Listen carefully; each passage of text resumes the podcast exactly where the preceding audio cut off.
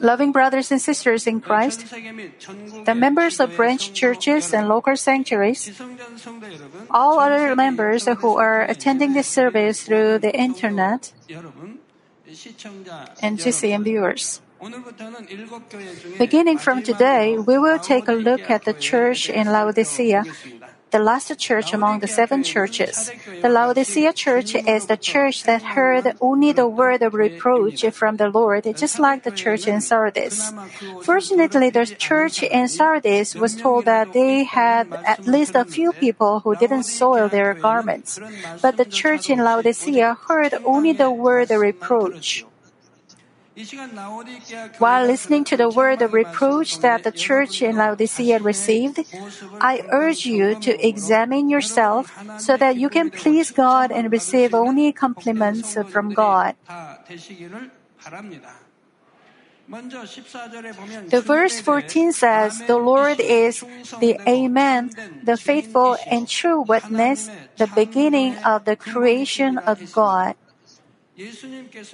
The Lord said only yes and amen before Father God. If you too say only yes and amen before God the Father, it wouldn't take that long to come into Spirit and Holy Spirit. I had no spiritual teacher but the Holy Spirit. Since I was a novice believer, I said only Amen when the Holy Spirit inspired my heart. When the Holy Spirit inspired me to fast for seven days, I just did it, although I didn't know how, I didn't even know how to fast. My legs were trembling.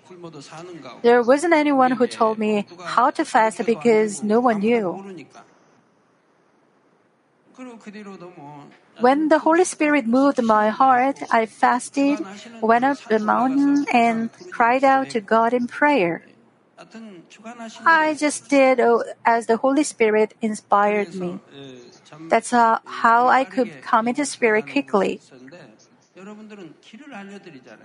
I am currently presenting you with the ways to coming into Spirit.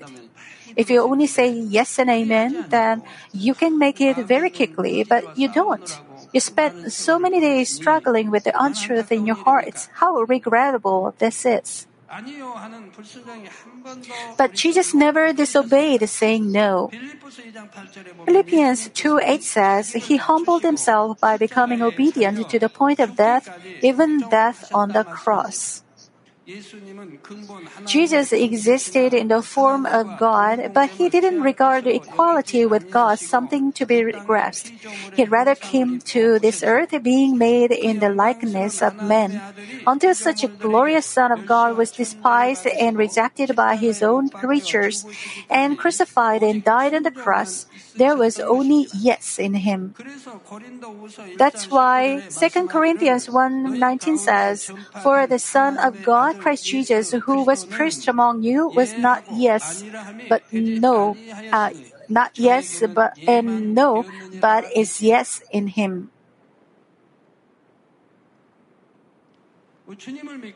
You and I too, as children of God, must be able to say only yes and amen before God.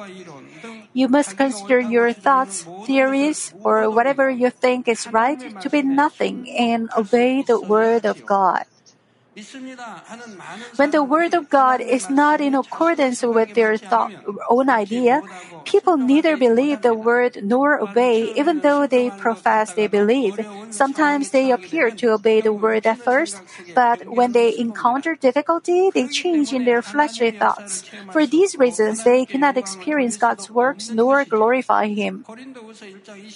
Second Corinthians one twenty says, "For as many as are the promises of God, in Him they are yes. Therefore, also, also through Him is our amen to the glory of God through us." Just as the Lord said only amen, when we also obey with only with yes and amen, God can guarantee the result of our obedience. This way, God ensures that we live a life in which we give glory to Him. Next, the Lord is the faithful and true witness.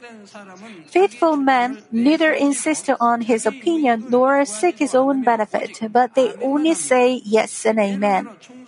For example, when a king commands a faithful generous, a, a general obey, even if he knows he could die. Since our Lord Jesus was faithful, he only obeyed with amen to the point of death.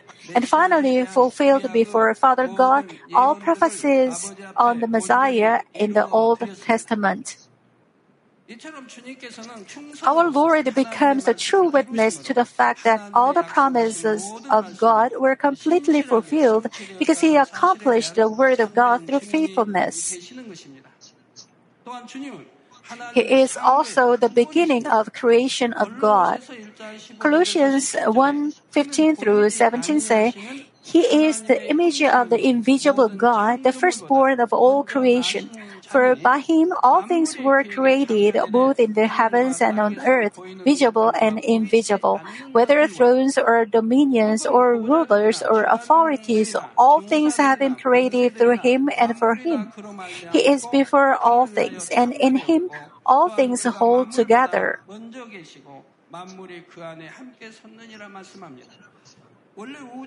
Originally, the whole universe and everything in it was created by the Word of God. And John one one says, The Word was with God, and the Word was God. The Lord is in very nature God, and He is the Word that came to this world in flesh.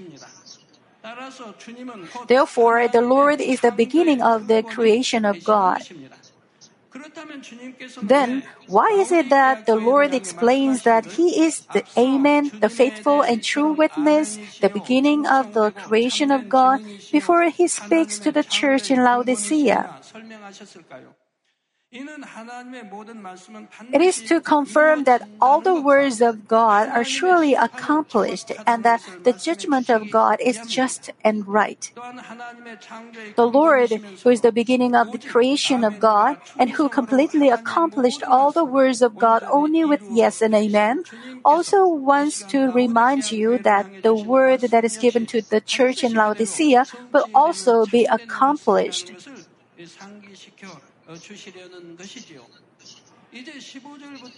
Beginning with the verse fifteen, there comes the rebuke that the church in Laodicea received. The Lord says in verse fifteen and sixteen, I know your deeds, that you are neither cold nor hot. I wish that you were cold or hot. So because you are lukewarm and neither hot nor cold, I will spit you out of my mouth. Brothers and sisters in Christ, the Lord, who knows all the heart, mind, and deeds of men, states that the congregation of the church in Laodicea are neither cold nor hot. He says that their faith is lukewarm. People who are living a lukewarm life of faith, which is neither cold nor hot, and those who are not faithful to their God-given duties, I urge you to ponder over this. Then, what does it mean to be hot, cold, or lukewarm in a spiritual sense? When you heat up cold water with fire, it becomes hot. But when you stop heating it up, it becomes lukewarm and eventually cold. Here, water signifies the Word of God and the fire, the Holy Spirit. Therefore, being cold means there is no work of the Holy Spirit in heart. It indicates the state that has nothing to do with salvation. Sometimes, among churchgoers are people who haven't received the Holy Spirit, so they don't know what true faith is and what salvation is. They don't even strive to live by the words of God. Such faith is cold faith. Also, among Christians who once received the Holy Spirit and led a life of faith are those who don't get rid of the longing for the world, so they fall back into the world and eventually quench the Holy Spirit. The Lord says that such people who've gone far from salvation are cold. On the other hand, being hot indicates the state in which a person who has received the Holy Spirit is growing up by being provided with new spiritual strength every day. When you open the door to your heart and receive the Holy Spirit, you can gradually understand the Word of God with the help of the Holy Spirit. You come to know deeply about God. While you try to follow the truth little by little, you become full of the Holy Spirit and receive grace and strength from above. Gradually, you pursue Spirit in all situations. Since you fight against sins to the point of shedding blood in obedience to God's word, the flesh dies, but the spirit grows. You fervently sacrifice yourself to accomplish the kingdom of God. Also, just as the Lord says in Mark twelve thirty, you become able to love God with all your heart, mind, and strength. This is called hot faith. Brothers and sisters, whether your faith is hot or cold, it's not about your measure of faith. It's not true that novice Christians have cold faith. It's not true either that those who've attended church for long or have a title in a church have hot faith. Even though someone has a little faith and cannot follow the truth perfectly, as long as he does his best to follow the will of God according to his measure of faith, grows his faith with the passing of time, and follows God's will more perfectly, he can be considered to have hot faith. Of course, when he has a little faith, from time to time he follows not only the desires of the flesh, but also commits the deeds of the body. But even in such a case, if he repents right away, turns away, and keeps changing, then his faith is not considered cold. In other words, if he always examines himself, prays, fasts, and makes all the efforts to obey the word of God, God considers that to be hot faith. How good it is if you also have hot faith. The life of faith must be fervent. You should love God and the Lord from your heart. Faith is not something from thoughts. It's from the heart. You should live your Christian life in spirit. You should understand, interpret, and live with spirit. However, if you use fleshly thoughts, you will judge and condemn things. It is hostile to God, as it says in Romans chapter eight. It is disobeying God's word. You should break these fleshly thoughts. We believe God's words not by our thoughts, but by heart and spirit. We should look at everything with spiritual faith. If you utilize fleshly thoughts, you cannot become hot in faith. Only when you live a Christian life in spirit, it can be hot faith. It cannot become fervent without uh, with fleshly thoughts. You can be fervent and full of uh, full only when you live your Christian life in spirit. On the other hand, if someone doesn't try to change at all, despite his long Christian life, or if someone walks down the wrong path even while he obviously knows what the will of God is, then he has cold faith. The problem is that one's faith doesn't get cold at once. It gradually becomes lukewarm faith without his knowing, and eventually it becomes cold. Then, what is lukewarm faith, which is neither hot nor cold? The lukewarm faith indicates the faith that has become stagnant without becoming hot, even though someone knows that God is alive and that heaven and hell exist. exist. with this kind of lukewarm faith, even though he goes to church thinking that he has faith, there is no communication with the Holy Spirit. Therefore, he cannot receive the inspiration and guidance of the Holy Spirit. He cannot know about himself even while listening to the Word. He comes to church because he knows he will go to hell if his faith becomes cold. But he doesn't sacrifice himself for the Lord, nor does he try to offer more to the Lord and become fervent. In addition, because he doesn't circumcise his heart, there is no change in his life. He may appear to be faithful outwardly, but since he doesn't circumcise his heart, even though he's been a Christian for long, there is no change between now and one, five, or ten years ago. He's not that different from other worldly people as well. If he remains in that lukewarm faith and doesn't turn from his ways, then he will have cold faith eventually. It is like lukewarm water that finally turns cold instead of staying lukewarm. Therefore, if people continue to have lukewarm faith for long, they will have nothing to do with salvation and end up in death.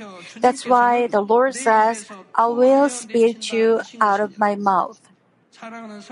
Loving brothers and sisters, it goes without saying that cold faith has nothing to do with either God nor or salvation. Thus, you must not let your faith become cold. You must not have lukewarm faith either. By the way, why does the Lord say, "I wish you were cold or hot," instead of saying, "I wish you were hot," while warning about lukewarm faith? This word contains our Lord's regrettable heart of wanting to make you realize how strictly you must guard yourself against lukewarm faith. If your faith remains lukewarm, no matter how long you live a Christian life, for one year, five years, or for ten years, there is no progress in your faith. You stay where you are without progress. You merely attend church and habitually carry out your duties. Let's say your faith becomes cold, then you may at least have a chance to repent and turn from your ways through punishment. For example, if you sin and God turns his face away from you, you may have diseases and meet with accidents or disasters. If you come to your senses and thoroughly repent through such punishment, you may have a chance to restore your faith. But when your faith is lukewarm, it's not even easy to have such a chance. But it is never to say that you may just have cold faith. In fact, when you get punishment while your faith is cold, it's not that easy to repent and turn your uh, turn from your ways. It's because you feel afraid or disheartened rather than feeling His love. Moreover, how foolish and painful it is to repent and turn from your ways after you've suffered a disaster. Even if you are forgiven by God by repenting, it's not easy to restore that broken trust with God.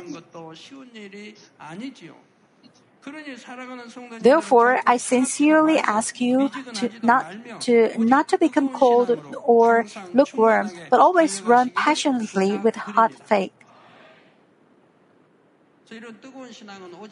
If you have such hot faith, you just say yes and amen, because you don't involve your fleshly thoughts. Without involving your knowledge, you only obey saying amen or yes, like our Lord did. Loving members, if explained from a little different perspective, lukewarm faith is a state you've become extremely stagnant. Don't you think it's only natural that the longer you live as a Christian, the more filled with the Spirit and more joyful and thankful you should be? You should come into Spirit and achieve more goodness, gentleness, love, and virtue, thereby becoming God-pleasing children, shouldn't you? And you should be better at sharing the gospel. However, when you when people meet God first and get filled with first love for Him, They eagerly share the gospel, but after five years, ten years, or twenty years, they become lukewarm and no longer share the gospel because they become lukewarm in faith. At first, even when they were novice believers and didn't know the truth, they eagerly shared the gospel because they had hot faith. They shared the gospel with anyone they came across. But as their faith became lukewarm, they'll no longer do that. The more experienced they are as Christians, the more eagerly they should share the gospel. And they should have greater love for the souls and for the Father God, but as their faith turns lukewarm, they stop doing it. Especially those at the third level of faith should reflect on themselves all the more. Once you receive the Holy Spirit and lead a diligent Christian life, it's quite easy to reach the entry of the third level of faith, especially if you live in a church where there are always gatherings and meetings filled with the Holy Spirit. You can rapidly grow in faith, even in a short period of time. Moreover, if there is visible evidences of God's power, then you can grow all the more quickly in faith. However, once you enter the third level of faith, you begin to change your invisible heart and not your deeds that are visible. Such a Christian life begins in earnest. From this point on, you need efforts to offer more of your heart, will, and sincerity. Even when you attend a worship service, you must worship God in spirit and in truth with more of your heart and sincerity. Also, you should pray with more of your heart and pile up wholehearted prayer with beautiful aroma. The same goes for faithfulness. The level of faithfulness as a novice believer should be different from that of a person who has faith. In other words, even when you do the same kind of duty, as you grow more in faith, you should offer stronger aroma of love and goodness and more beautiful aroma of your heart.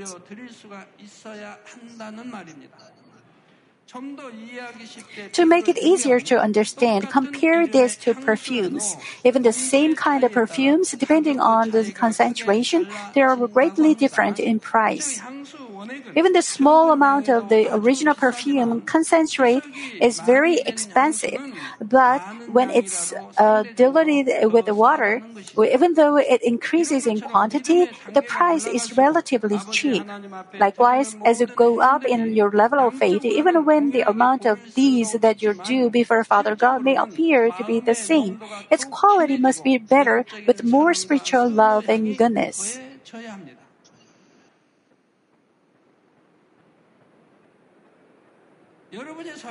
You may know this well theoretically, but actually it's easy to overlook this in your real life.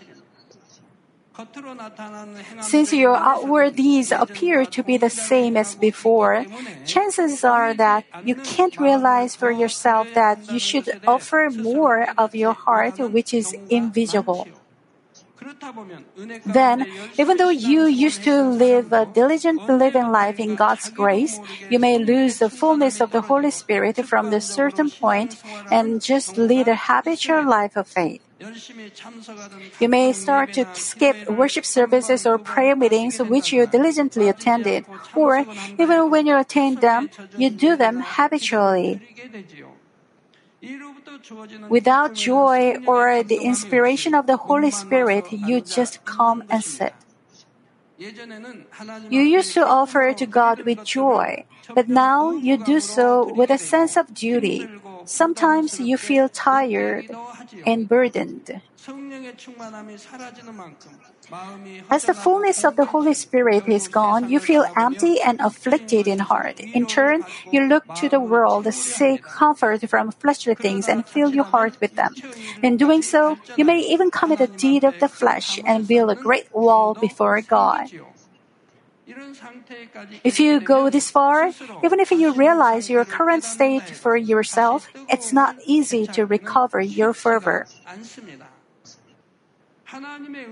Since there is no grace of God in heart, you don't get a desire to run with passion like before. You just want to remain in a physically comfortable state.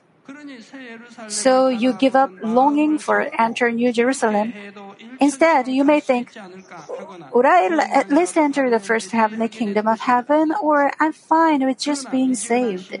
But the reason that lukewarm faith is dangerous is that you cannot maintain that state, but it eventually becomes cold. When you stop rowing a boat in the middle of the river, your boat doesn't stay there, but it will be drifted away. It was the case with Asa, the king of Judah.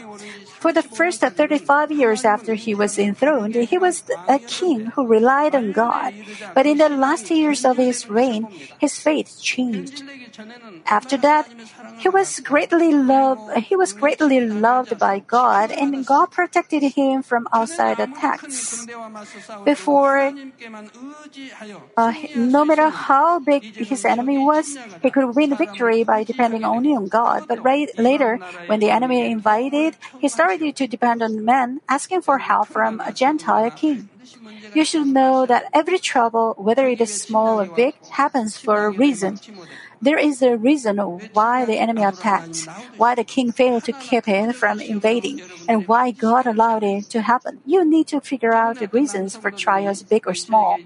The other day, I read a letter in which someone shared his testimony. It's only been a year since he started attending the church. While living as a Christian, suddenly his son got stricken with something like a cold, but uh, it wouldn't heal. It wouldn't heal. Even though he received a recorded prayer for the sick, still he wasn't healed and suffered. So he began to wonder, why doesn't he get healed even with the prayer? When he was reminded of some sermon which said that when a child gets sick, his parents are to blame, so he began to look back on himself. As he tried to find out what was wrong, he had an awakening. He had quit smoking, smoking after studying attending church, but he smoked again. With that awakening, he made a resolution. God, I will quit smoking. As soon as he did so, the fever went away, and his son became normal.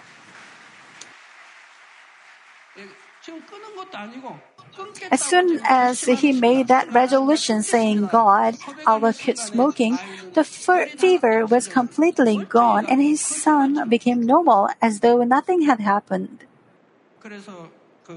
He sent me a letter containing his repentance and the testimony. As he started smoking again, his son was afflicted. Through this, God gave him an awakening and caused him to quit smoking again. But if he had fallen into, had been addicted to smoking again, it would have been, have become more difficult for him to quit. So God offered him grace so that he could quit it immediately. Even such a thing happens for a reason.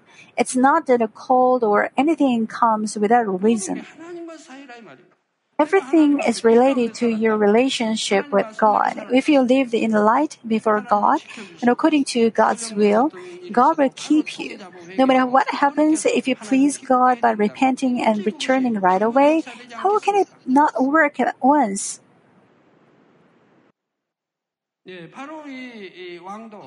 When this king served God well, God protected him. But as he relied on the world, on men, instead of relying on God, God couldn't help but turn his way, face away from him. God couldn't help it. So if someone who used to act in faith begins to involve men's ways, it indicates that his faith has turned cold and that he had been distanced from God.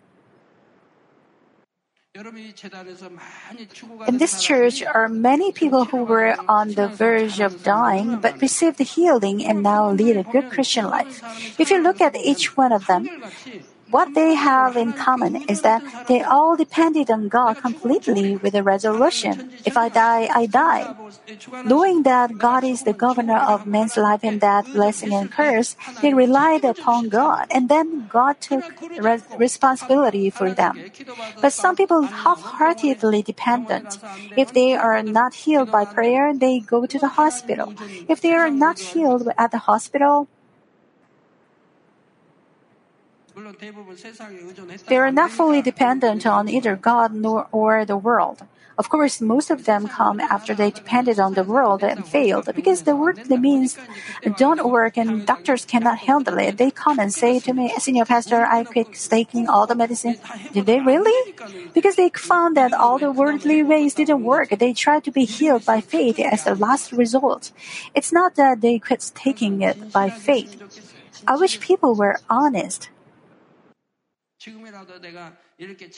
How good would it be if people were honest and say like this, I saw a doctor, but I wasn't cured. The doctor said there was no hope, and even medicines didn't work. So I thought I had to demonstrate faith at least from now on. That's why I quit taking it. Please have mercy on me.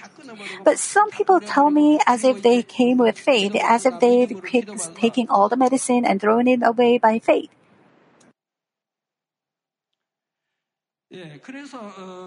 They tell me uh, as if they came to receive prayer by faith. So King Asa beca- becomes estranged from God. The King Asa was rebuked by God through a prophet Hanai, but he didn't repent and turned from his ways. He rather imprisoned that and persecuted the prophets. As a result, King Asa was punished and became severely diseased in his feet. How good would it be, have, been, have been if he had repented at this time? If he had believed God is the God of love and mercy, he could have realized that God punished him because God loved him and wanted to give him a chance to turn from his ways. But King Asa couldn't take hold of the love of God even after he was punished. Rather, he tried to avoid God's face with fear. He depended on the physicians of the world, and eventually he faced death. It was the case that shows the outcome of lukewarm faith. Loving brothers and sisters, just as it's written in First Peter five eight, be of sober spirit, be on the alert. Your adversary, the devil, prowls around like a roaring lion, seeking someone to devour. If you are not awake in the fullness of the Holy Spirit, when the enemy devil seeks someone to devour and attack, you have no strength to overcome their interfering, so you end up on the path to death. Knowing this so well, God desires His children to have hot faith. Moreover, aren't you aiming and running for New Jerusalem, the best dwelling place in heaven? Thus, you must retain your hot faith, hot, without changing until the Lord comes back. At the same time, I urge you to spread that hot faith to people around you. Even though the water is lukewarm, if you keep pouring, mixing it with hot water, it will become hot. Even the cold water will eventually become hot as well. Likewise, someone who has fervor and hot faith can make others become hot. No matter how cold someone may be, if he prays with a man full of the Holy Spirit, he also becomes hot, right? Even unseasoned firewood, if it's thrown into the blazing fire, it will become hot and be set, set ablaze as well. But if you try to burn it with a matchstick or a lighter, do you think you can set it ablaze? No way. Thus, you yourself should first become a man of hot faith. If it seems that your faith cools down, you should try to be close to men of hot faith. Look at yourself. How do you pray? Are you praying in the way that our Lord taught us to do? You may say you pray, but how fervently and passionately? You can answer this as you look back on yourself. How did our Lord pray? It was on On April night in Israel, on Israel's April nights, the temperature is around fifty degrees. I can't say the exact number, but it's around that.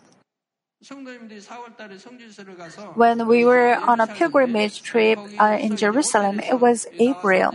We talked with each other outside after having dinner. They came out wearing long-sleeve jackets. Still, they said they felt a little cold.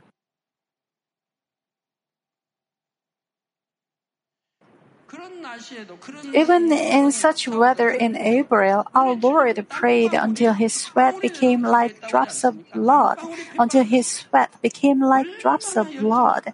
How fervently and passionately a person should pray to sweat in such cold weather and to make his sweat become like drops of blood. Please check yourself. You are not fervent in faith, although you say you are praying. It's because you are not praying as the Bible teaches you how to pray. Can you imagine how earnestly Elijah prayed to have his face placed between his knees? How could this have happened if he hadn't prayer, prayed with such passion and fervor? So in many parts of the Bible, both in the Old and New Testaments, God tells us to cry out in prayer.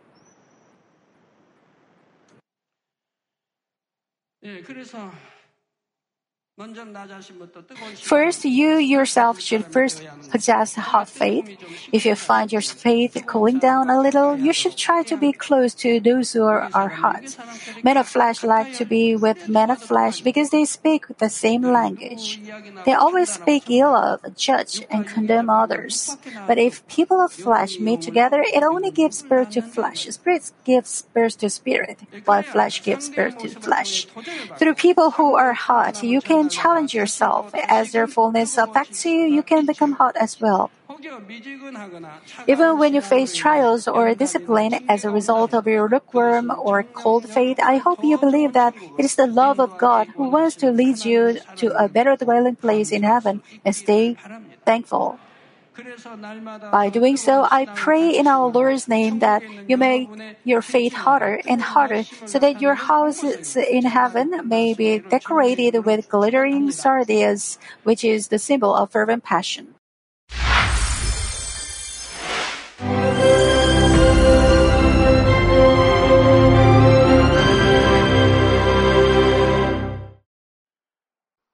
Hallelujah!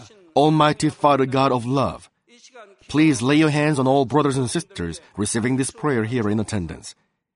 Lay your hands on all the members of the branch churches and local sanctuaries, and all the G C N T V viewers, and those who are watching via satellites, cables, and the internet all over the world, transcending space and time.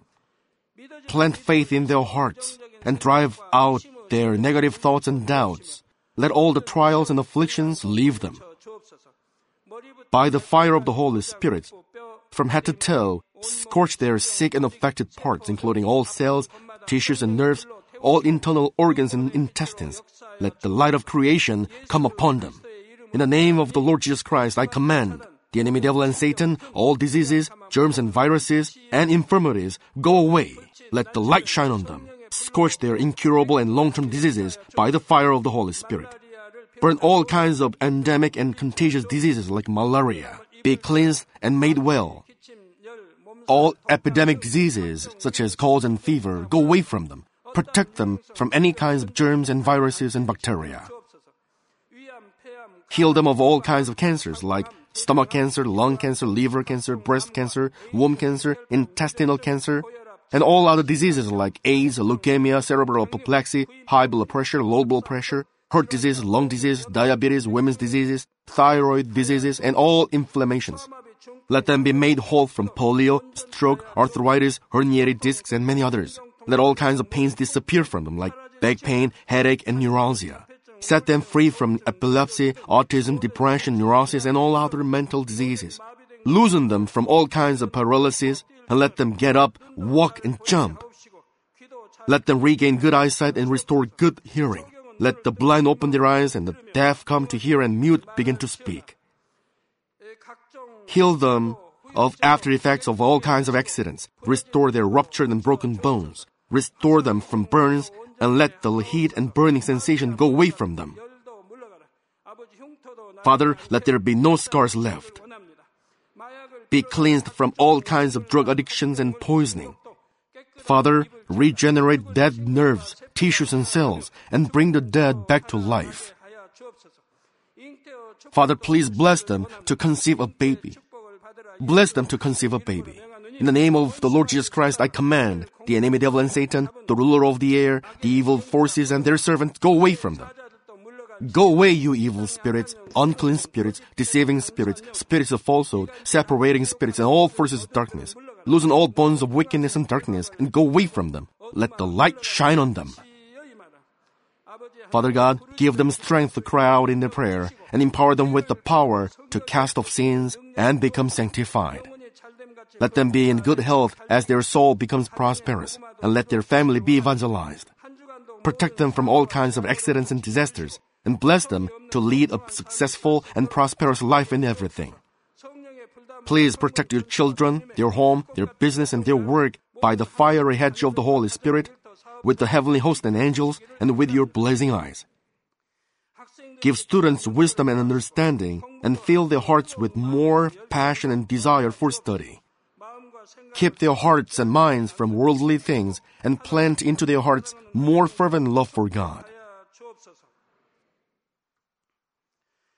Bless your children and let them give glory to you in everything they do, whether they eat or drink or whatever they do. Let them confess and testify to the living God, I've met God, I've experienced God, and received His answers and blessings. Father God, thank you. Let all glory be to you alone. In the name of our Lord Jesus Christ, I pray. Amen.